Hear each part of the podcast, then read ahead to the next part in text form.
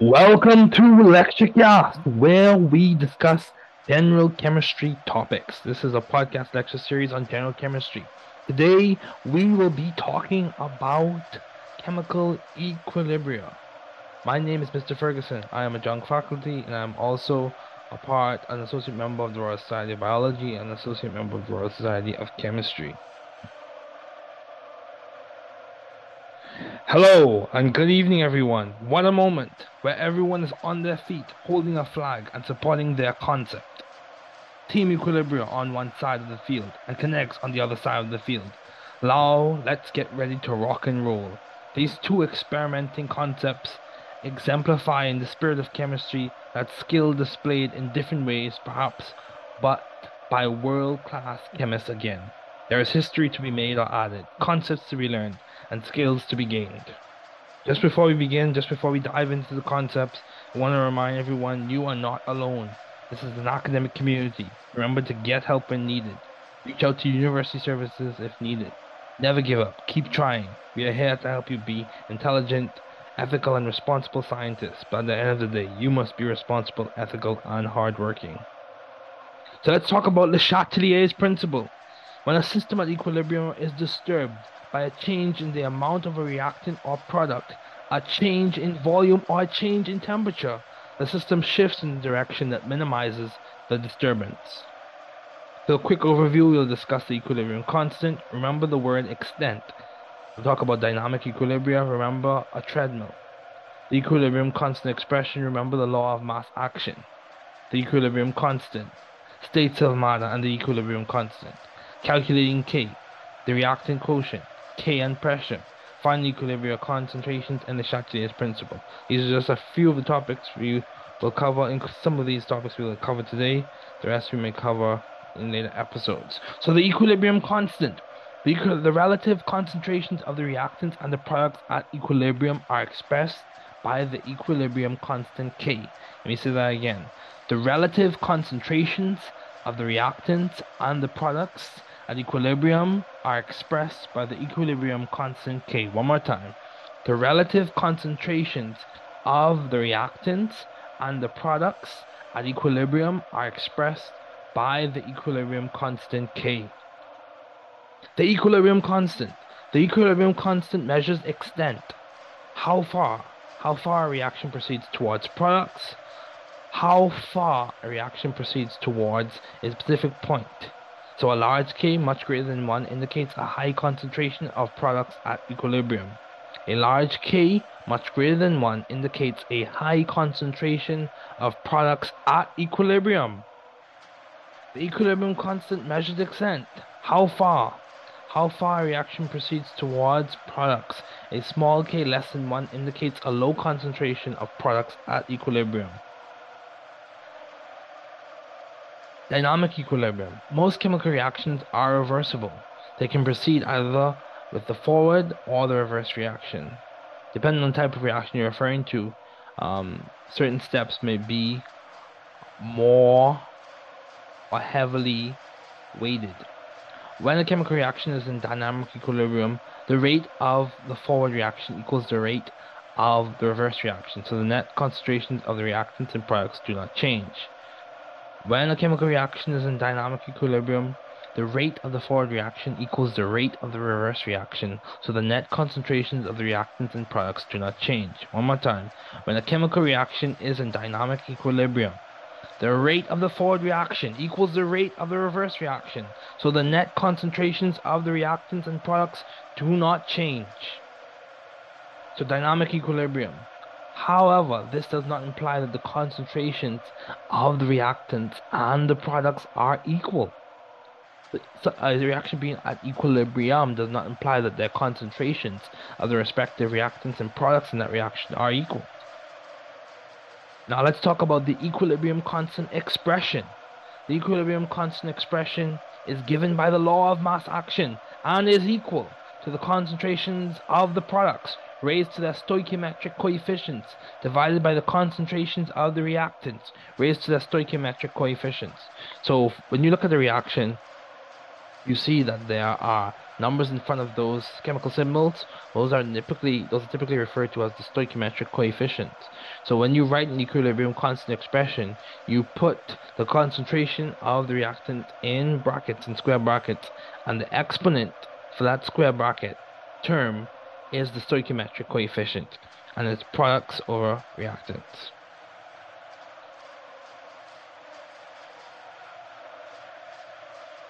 So also, the equilibrium constant can be expressed in terms of concentrations or in terms of partial pressures. Remember the relationship between pressure and concentration within the context of moles? The two constants are related. Concentration must always be expressed in units of molarity for Kc. Partial pressures must always be expressed in units of atmospheres for Kp. The equilibrium states of matter and the equilibrium constant. The equilibrium constant expression contains only partial pressures or concentrations of reactants and products that exist as gases or solutes dissolved in solution. Pure liquids and solids are not included in the expression for the equilibrium constant. One more time, the equilibrium constant expression contains only partial pressures or concentrations of reactants and products that exist as gases or solutes dissolved in solution. Pure liquids and solids are not included in the expression for the equilibrium constant. So calculating K. We can calculate the equilibrium constant from equilibrium concentrations or partial pressures by substituting measured values into the expression for the equilibrium constant as obtained from the law of mass action. So what does this mean? We can calculate K given the concentrations or partial pressures when we have those measured values. As we progress in this discussion, we'll also in later episodes, we'll introduce the idea of using ice tables in, when you, in which you look at the initial change and equilibrium concentrations. You look at what you start off with, the change, which can be denoted by some x, some variable term, and then you net, or the net expression would be the initial minus the change, and you use those terms at the bottom. The E section of the table, use those terms. You form an expression using the law of mass action.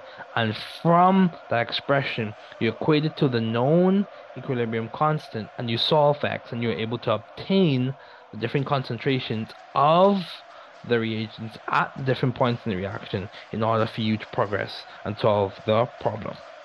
So calculating K. In most cases, we can calculate the equilibrium concentrations of the reactants and products, and therefore the value of the equilibrium constant from the initial concentrations of the reactants and products and the equilibrium concentration of just one reactant or product.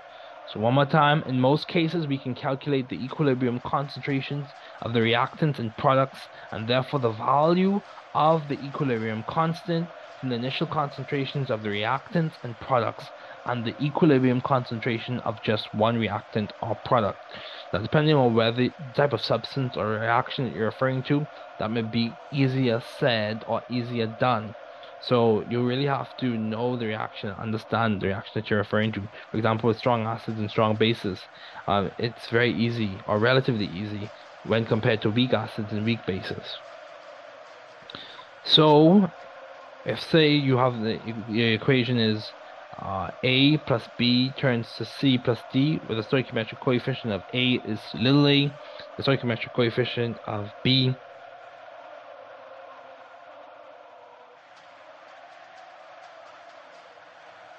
is little b, the stoichiometric coefficient of C is little c, the stoichiometric coefficient of D is little d. That will be, if you're looking at the video that will be posted eventually, it will be capital C in brackets raised to lower c, capital D in brackets raised to little d over capital A in brackets raised to little a and capital B in brackets raised to little b. And this is derived from the concept or the expression in which you denote terms that state or show that the forward rate is equal to the reverse rate. So the reaction co quotient, the reaction quotient Q is the ratio of the concentration or partial pressures of the products raised to their stoichiometric coefficients to the concentration of the reactants raised to the stoichiometric coefficients. And the key thing to remember, the difference between Q and K is Q is at any point in the reaction.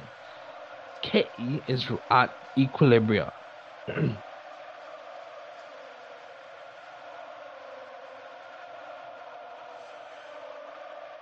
so, It's important to know reaction coefficient, reaction quotient is at any point in the reaction.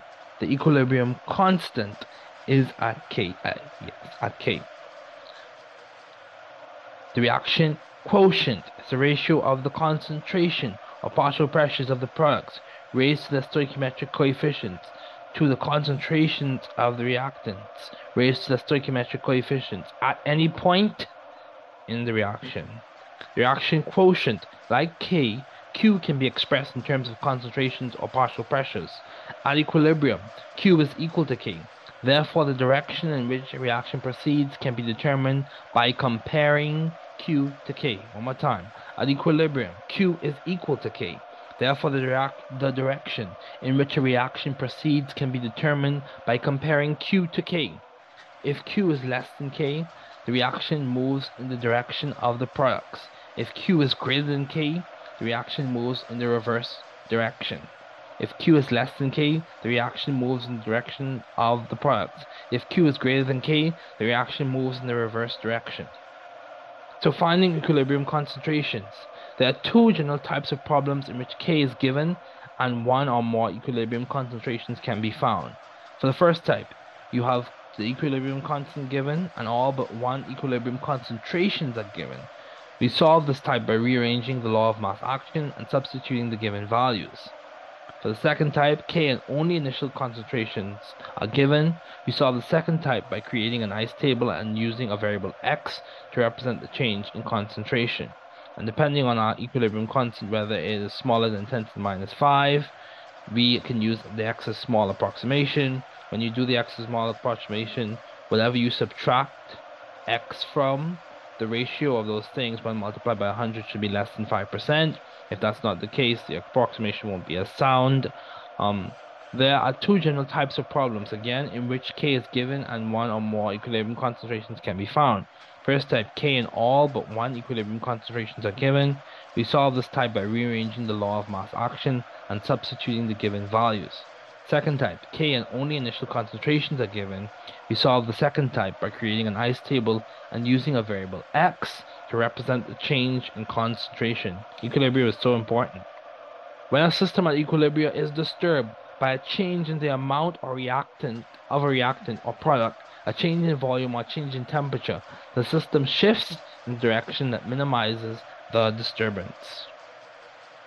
So ladies and gentlemen, it was an exciting match. At the end, of the scoreless first half and three huge goals in the second, including the Chatelier's winner at the wire. The classical goals Equilibria's way on enemy ground, and all the reactions continue until we meet again for the classical Acidica and Basisio. Hope you're doing well. Hope all is well continue to read, continue to study, continue to prepare. This is just a preview of more to come in terms of equilibria, acids and bases, dynamic equilibria, and other concepts associated with thermodynamics.